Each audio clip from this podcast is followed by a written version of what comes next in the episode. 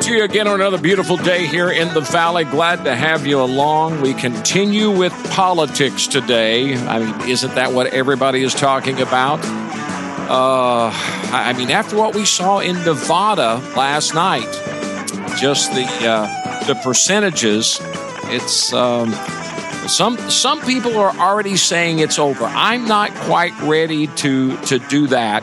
Here was some of the response last night after the Nevada caucuses. You can choose between two Washington dealmakers or one proven consistent conservative. And I'm as conservative as anyone in this race. I will hold my record up against anyone running for president. I didn't just become a conservative like a year and a half ago when I thought about running for president.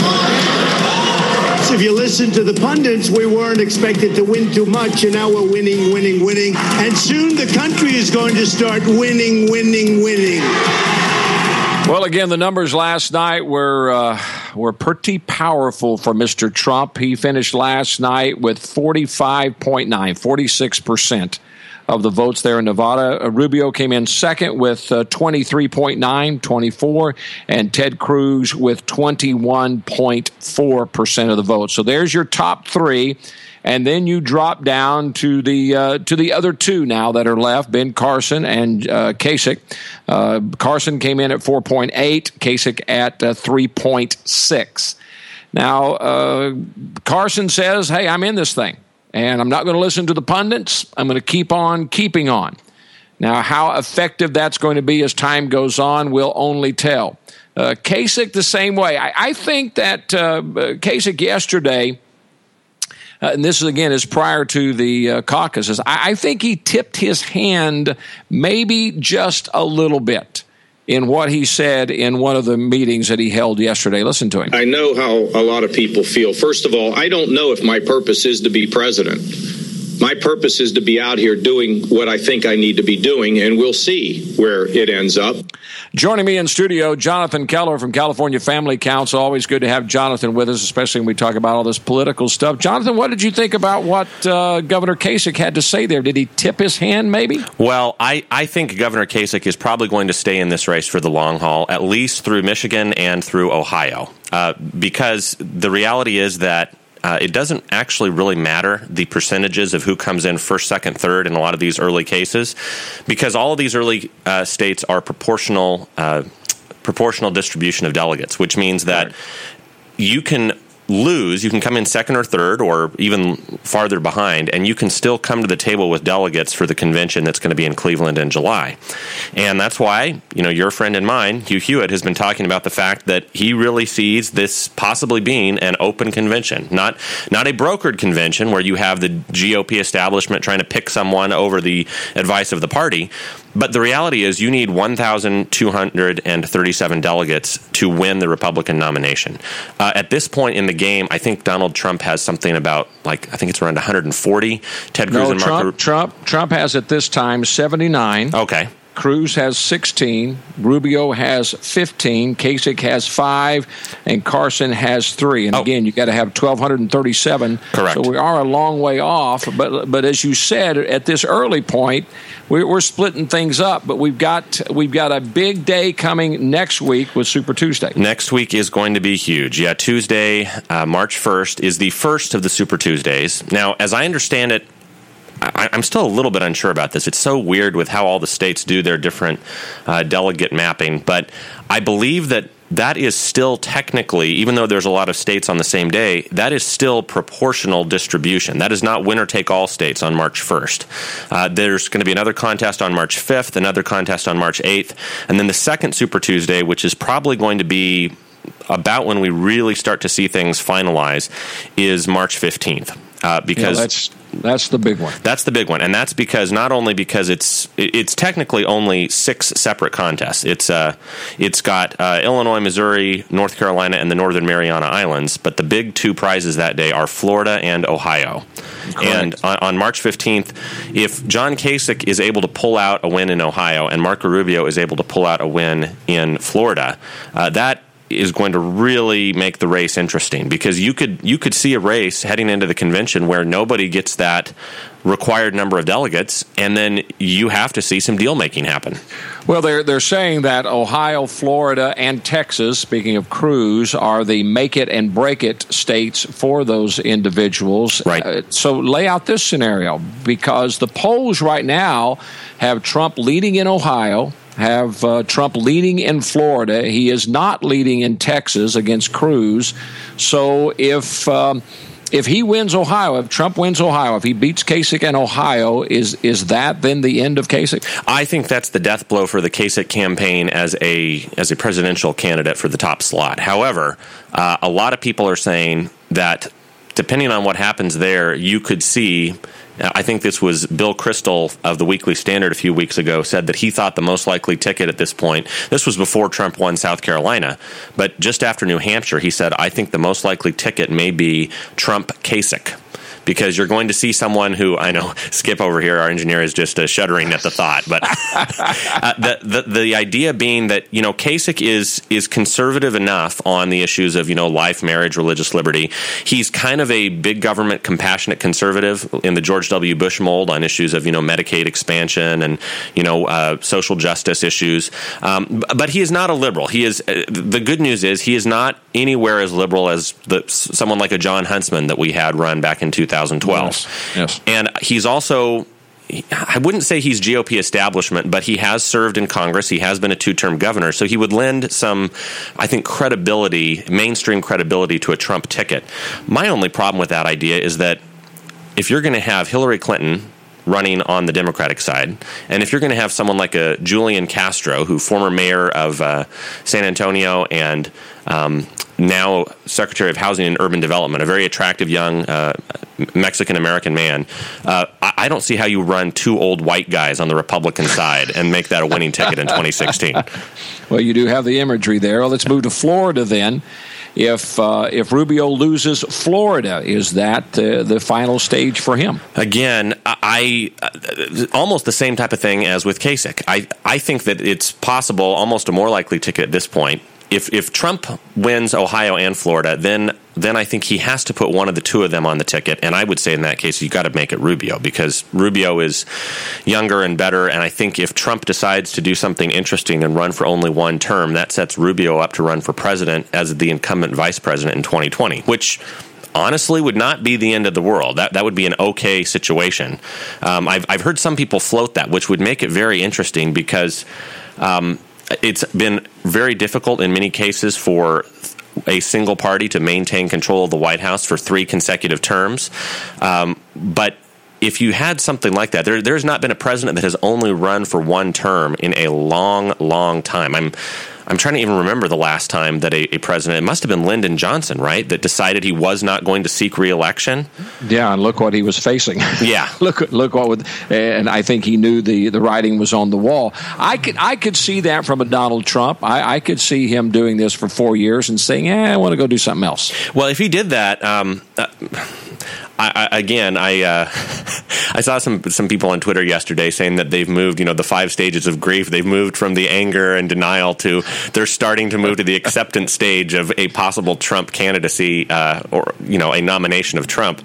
Um, I, I, I Go ahead. Let, let, me let me move quickly to Texas uh, since we've run these other three. Uh, uh, Cruz is ahead right now in the polling in Texas, but let's say if he loses Texas, is that the end of him? Well, yes, no, but there's bad news about Texas. Now, l- let's say that Trump wins Texas. Oh, excuse me. Let's say that Cruz wins Texas. Well, Texas is on March 1st, which means it's proportional.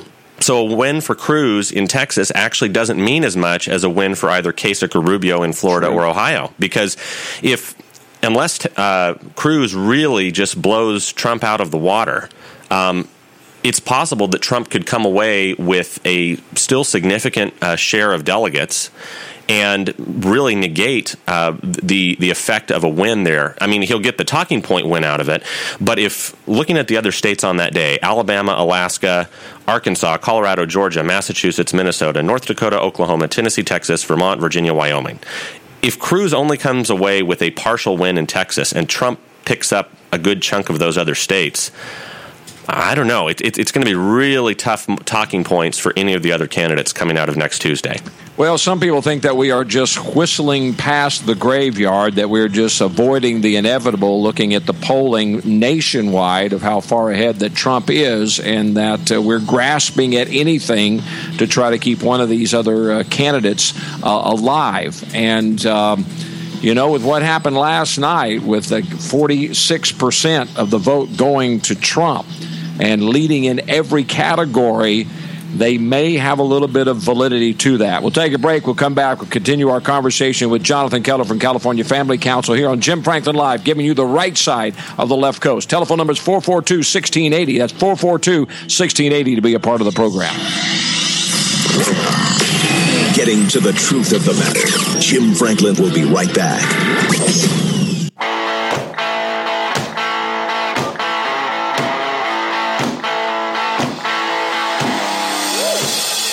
This is Jim Franklin Live. Waging war. This segment of Jim Franklin Live is brought to you by Harris Ranch.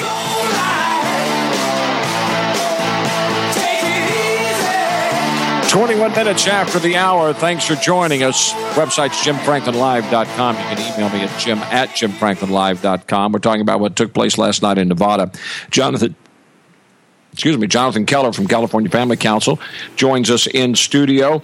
Uh, okay, so with uh, Trump winning the way that he did last night, and basically winning in every category. Uh, here, I mean, he won among Hispanics.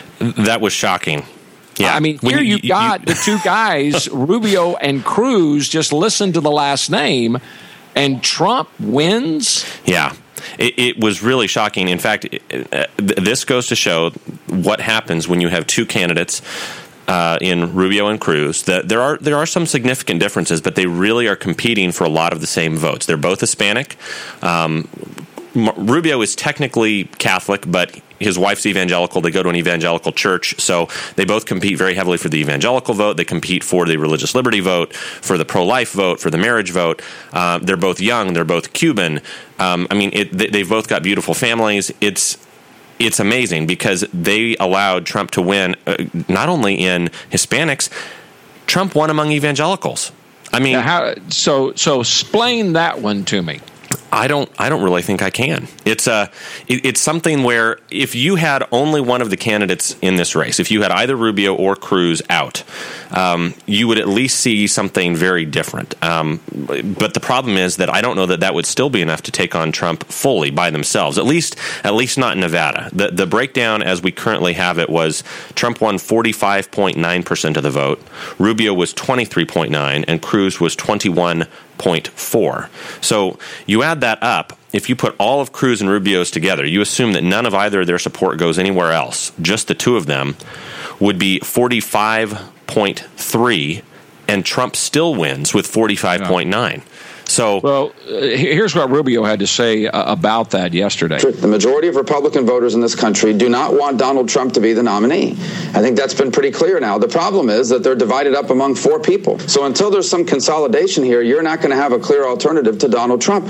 So there has to be some consolidation. But just as you pointed out in the totals there, uh, between Cruz and Rubio, even if all of those came together, it wouldn't be enough. So then that does bring in the uh, Carson Kasich votes. It does, and the problem is also I. It's really hard to know these numbers specifically because as as many polls as there were before uh, the elections started with uh, Iowa at the beginning of this month, there really have not been that many polls, and the the uh, developments these last few weeks have been so uh, volatile between all the different debates and you know this and that, and um, as a result, it's hard to know exactly where people would go, but the the difficult thing is for Rubio supporters and and just disclaimer: I'm uh, I'm technically on the Rubio advisory board for uh, marriage and family. It's not an endorsement, but I am advising in a in a limited role that campaign on those right. issues.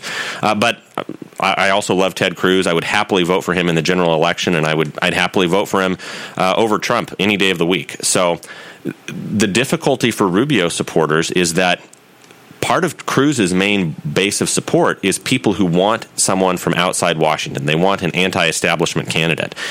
And if Cruz gets out of the race, I could see a at least a sizable chunk, maybe not a majority, but at least 25 to 30 percent of his supporters going to Trump because they want someone who's going to be more aggressive, who's going to be stronger on border security, who's going to be, you know, more about, you know, telling it to the establishment. So I, I, I don't know what happens if uh, if either Cruz or Rubio. Well, and that was point. the point that Donald Trump made in an interview this morning about, uh, you know, people say, well, all those votes would go to either uh, Cruz or to Rubio, but uh, Trump says no. You got got to realize I'm going to get a lot of those votes. They, they like, like to say it would be 54 to 46, like I won't get anything. Well, I'm going to get a lot of votes. If any one of them drop out, I would get a lot of those votes. I, and I think he's I think he's exactly right on that. Yeah. Everybody's not going to run to the other non-Trump candidate. They, uh, I think, there are going to be that percentage, and it's going to be enough that will basically cinch it for Donald Trump.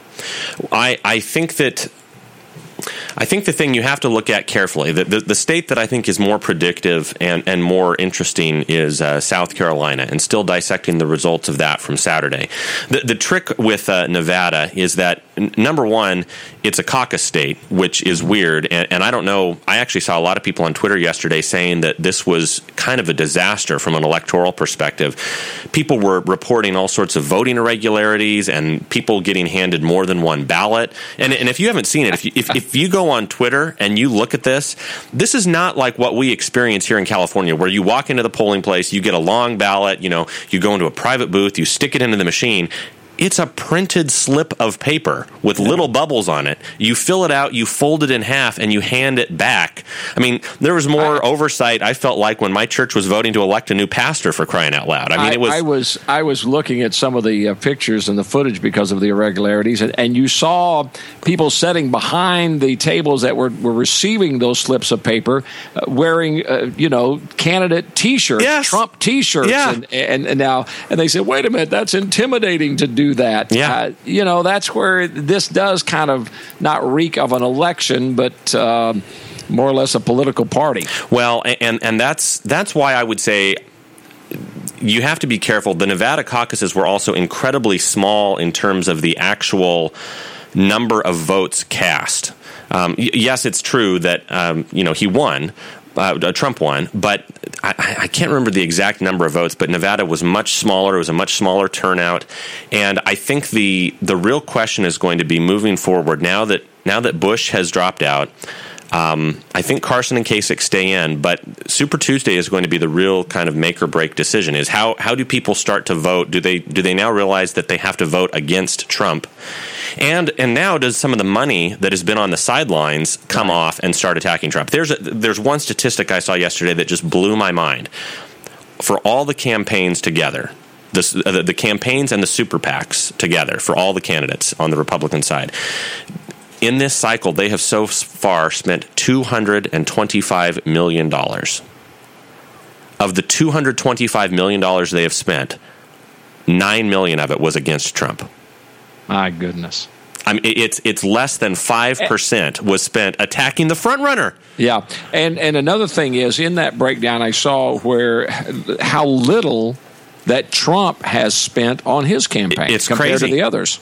He and he joked about this. Um, he joked about this, I think, before he was running, and it was it, it, was something that no one believed. I don't think it's actually true, but it's almost true. He said, "If I ran for president, I would be the only one to make money doing it," and, and and it's true. He's put in so little of his money; it's almost inconceivable.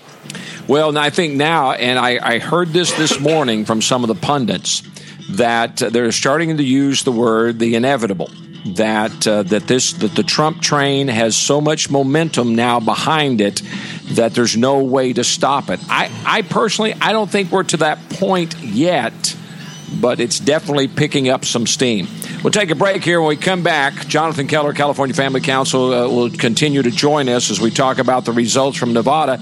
And then when I come back, Jonathan, I do want to get in on the possibility although an outside possibility of will we see Rubio Cruz possibly come together. We'll do that next here on Jim Franklin Live, giving you the right side of the left coast.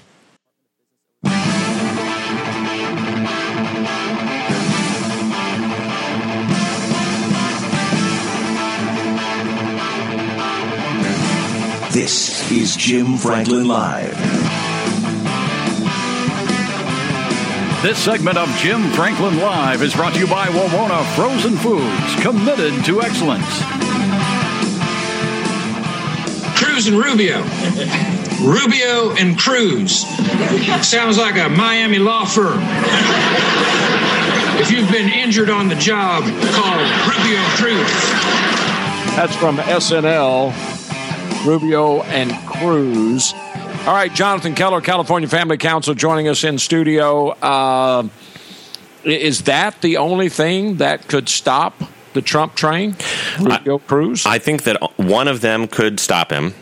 Uh, I, I think that it's it's really tough to say. I, I, think on the one hand, part of the problem with Rubio jumping out and, and endorsing Cruz is that I think there's a lot of traditional GOP, call them establishment, whatever you want to yeah, call them, folks, yeah. that do not like Ted Cruz because of some of the ways he acted the first couple years he was there in Washington. So I think it'd be really hard for a lot of them to hold their noses and throw their support behind Ted Cruz. Um, on the flip side, like we talked before, I think if Cruz gets out, there's a lot of his folks that would go to Rubio, but a lot more would also go to Trump. So, uh, I, I, think the interesting thing is what happens when they start to really throw some some serious money in some of these states on advertising in pushing back on some of the things that uh, Trump has said, not just historically, but even but, just since the start of this election cycle. Yeah, but see, here's I look at that, and let's go back to uh, to South Carolina.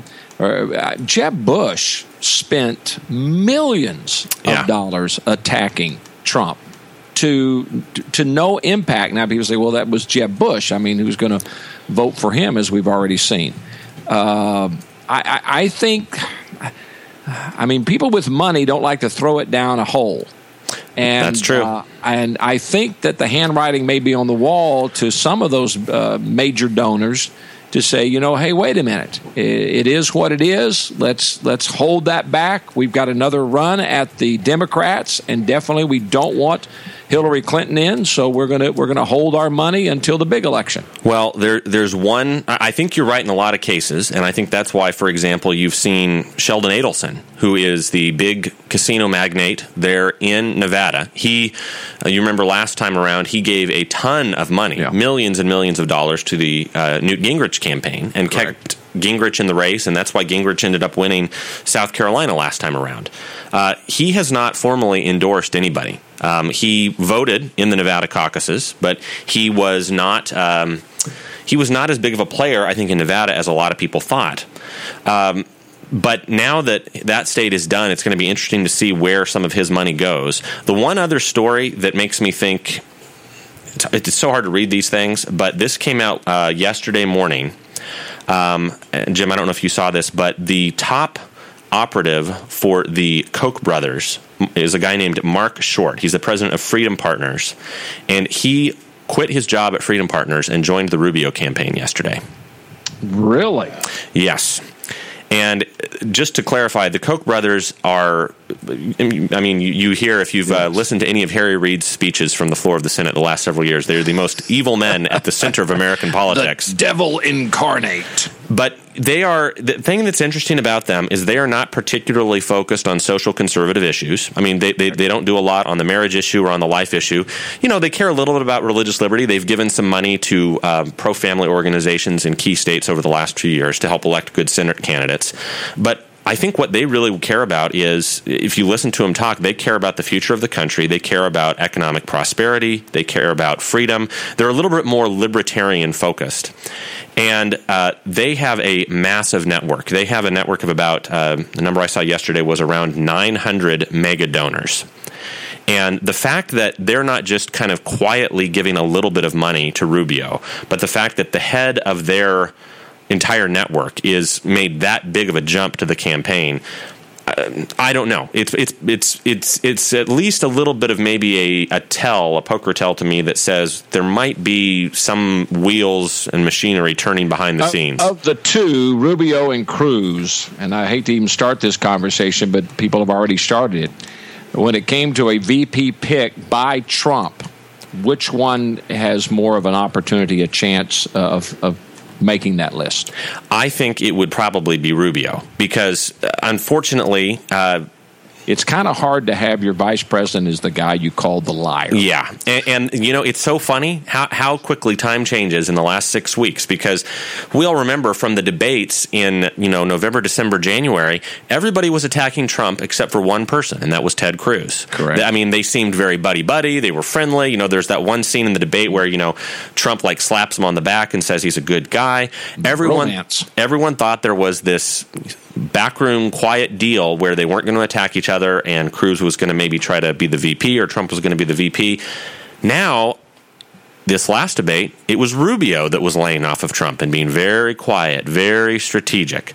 And in a lot of the things that he said, he definitely wants to win the nomination, but he is not he is not attacking Trump in such an aggressive way that I think would poison the well for a potential VP selection. Well, again, we're talking about the both of these, Cruz and Rubio, are young men, right? And so to fill that VP position, uh, at, you know, four or eight years down the road, then they're still in a prime spot to run. Absolutely, and and Trump has floated the idea that he might only run for one term. He has not he has not definitely said that. He's not committed to that, but he's kind of thrown that out there. And if he did that, um, which would be a little bit a little bit unprecedented. Um, it would it would be very interesting. It would pave the way, and and I think if he picked either Trump, uh, if he picked either Rubio or Cruz for that VP slot, I hate to say it, I, I really I, I, do not know if, in good conscience, I could vote for Trump under almost any circumstances. But if he picked one of the two of them as the VP, I'd at least have to really strongly pray about it and hold my nose and see what I wanted to do. Well, I think what it does is it makes Trump, and it goes to what you're just saying, it makes him palatable for. Uh, for true conservative voters to say, well, well, I see who's who's second in line there. Because here's what I, I think of the Trump presidency he's going to be the big voice up front, but there's going to be the man behind the curtain. There's oh, going yeah. to be somebody that is literally running the day-to-day operations that is that is making it work. He's he's going to fly around in his plane. He's going to do the press. He's going to do that. But there's going to be somebody that's going to be making it happen. And if it was a Cruz Rubio, and it's going to be hard to see Cruz there because of the bad blood, but the Rubio. Uh, I, I, think that would make it palatable for for many true conservatives. All right, got to take a break. We'll come back. We'll continue this. I want to talk about the uh, about what's happening with the uh, Supreme Court nominee or the possibility thereof. That's next here on Jim Franklin Live. Getting to the truth of the matter. Jim Franklin will be right back.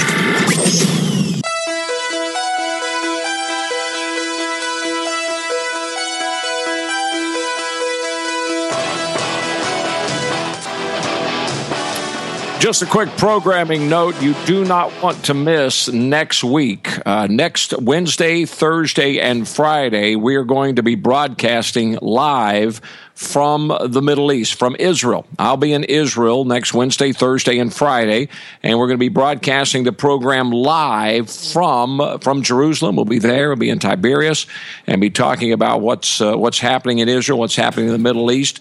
We'll be visiting some of the military sites there, uh, talking with the architect of the wall on the Gaza Strip. It's going to be a very interesting program. We'll take your calls, so don't miss that. Mark that down. Uh, 11 to noon, Jim Franklin Live, Wednesday, Thursday, and Friday of next week. We'll be broadcasting live from uh, Israel. Monday and Tuesday, mark it down. Jonathan Keller is going to be sitting in the uh, in the chair here for me. It's always uh, good to have Jonathan, and he'll be uh, he'll be hosting next Monday and Tuesday. So, Jonathan, let me say thank you for uh, for doing that. Well, d- don't thank me yet. I'll just try to not burn the studio down. So it it will be just fine, I guarantee you. Let's move to another issue that has a lot of press, and that, of course, is the Supreme Court uh, nomination. Uh, with the passing of Justice Scalia and the uh, now the vacancy there, uh, this fight that is going on between the Republicans and the administration, or the Senate leadership and the administration, about uh, the nominee. President says, I'm going to nominate somebody. And yesterday, the uh, Senate came out and said, well, you can do what you want to, but we ain't, we ain't going to do a thing. We ain't going to listen. We ain't going to, we ain't going to have any hearings. Uh, we're going to wait. Your thoughts, Jonathan?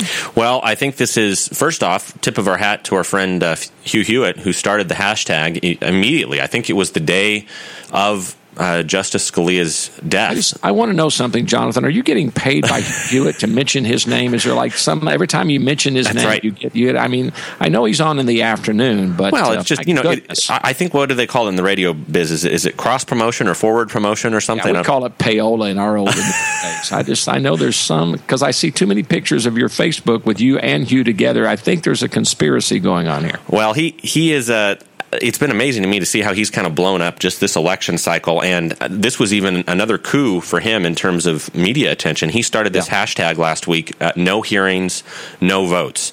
And a lot of people came out against him and said, well, gosh, you know, what, what, don't you want to at least let some time go? I mean, do we have to politicize this so quickly?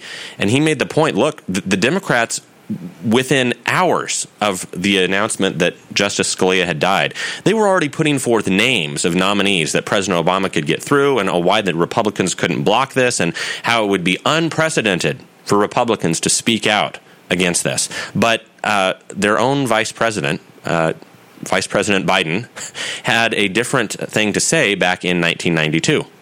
He actually said, um, uh, he mentioned the fact that they were if President Bush was going to have a nominee, um, he was he should not be allowed to appoint that nominee. He should not be allowed to even hold hearings on that nominee.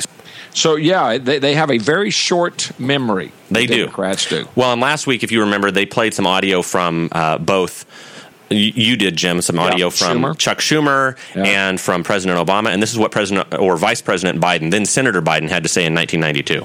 As a result, it is my view that if a Supreme Court justice resigns tomorrow or within the next several weeks, or resigns at the end of the summer, President Bush should consider following the practice of a majority of his predecessors and not, and not name a nominee until after the November election is completed.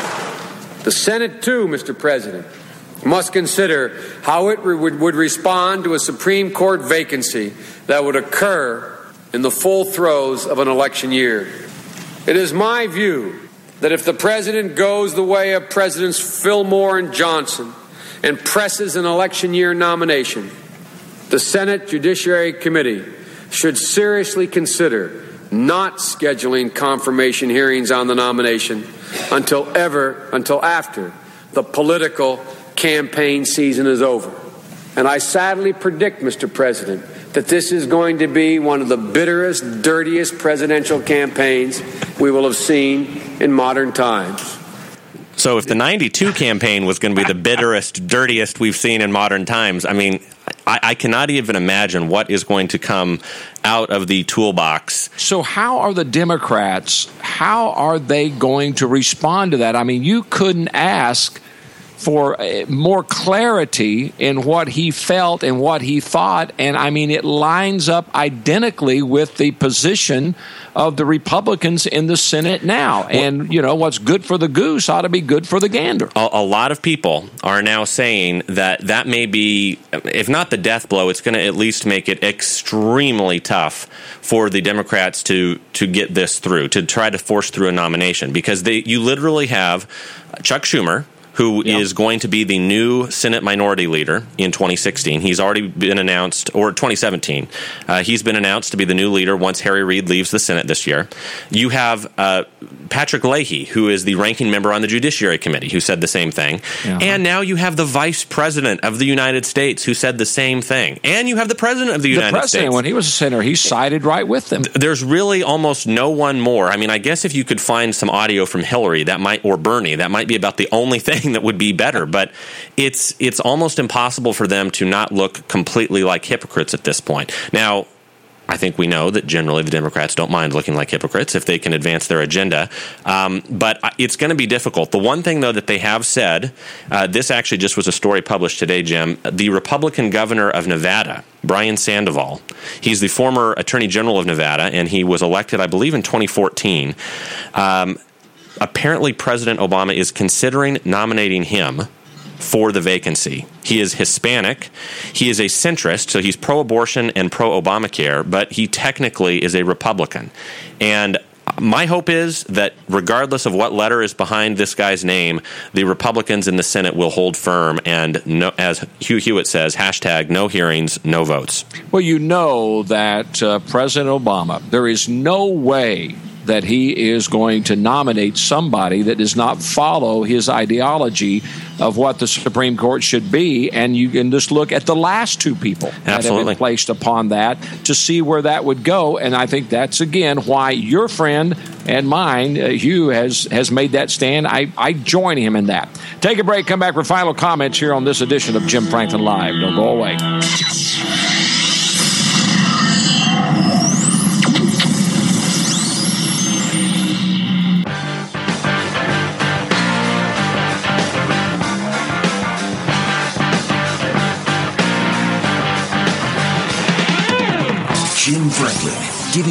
Right side of the left coast. This segment of Jim Franklin Live is brought to you by Cool Hand Luke's, the coolest joint in town. All right, folks, welcome to this tomorrow's program. Uh, Assemblyman Jim Patterson has introduced a uh, piece of legislation up in Sacramento called the Politician Accountability Act. Basically, what it would do, it would force state legislators who leave office before their term is up to use their remaining campaign funds to pay for the special election to replace them. And as you know, that's exactly what uh, we're facing here in Fresno uh, with Henry Perea.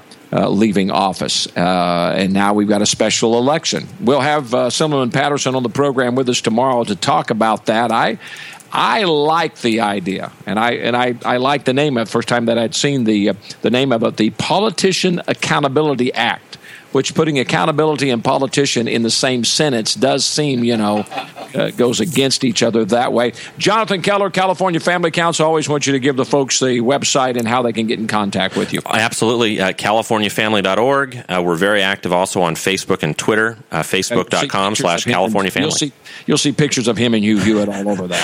That we try, we try. And w- one other thing, real quick, Jim, I just got to plug my good friends at Right to Life of Central California. Our good friends are hosting a great event here locally uh, Tuesday night, March 15th at Westside Church of God, 7 p.m. The niece of the legendary Dr. Martin Luther King, uh, Dr. Alveda King, is going to be here in Fresno, 7 p.m. Tickets are just $5 for adults and free for students. So, I, So how how can they get those? they can find those out at righttolifeca.org, right to life ca like California dot org. Folks, I would encourage you. I've, I've heard her speak several times, and powerful. You've seen her on Fox News, on several of the uh, uh, the uh, network programs. Don't miss this opportunity. One more time, Jonathan. Give them the date, time, and, and how they can get tickets. Tuesday, March 15th at 7 p.m. Tickets are 5 bucks. You can also call 229 baby. That's 229 2229. Jonathan, thanks for being with us today. Absolutely. Thanks, Jim. Okay, remember, John's going to be sitting in this chair next Monday and Tuesday. I'll be in Israel broadcasting live next Wednesday, Thursday, and Friday. But don't worry, back tomorrow right here in Fresno. God bless. Have a great day. See you then.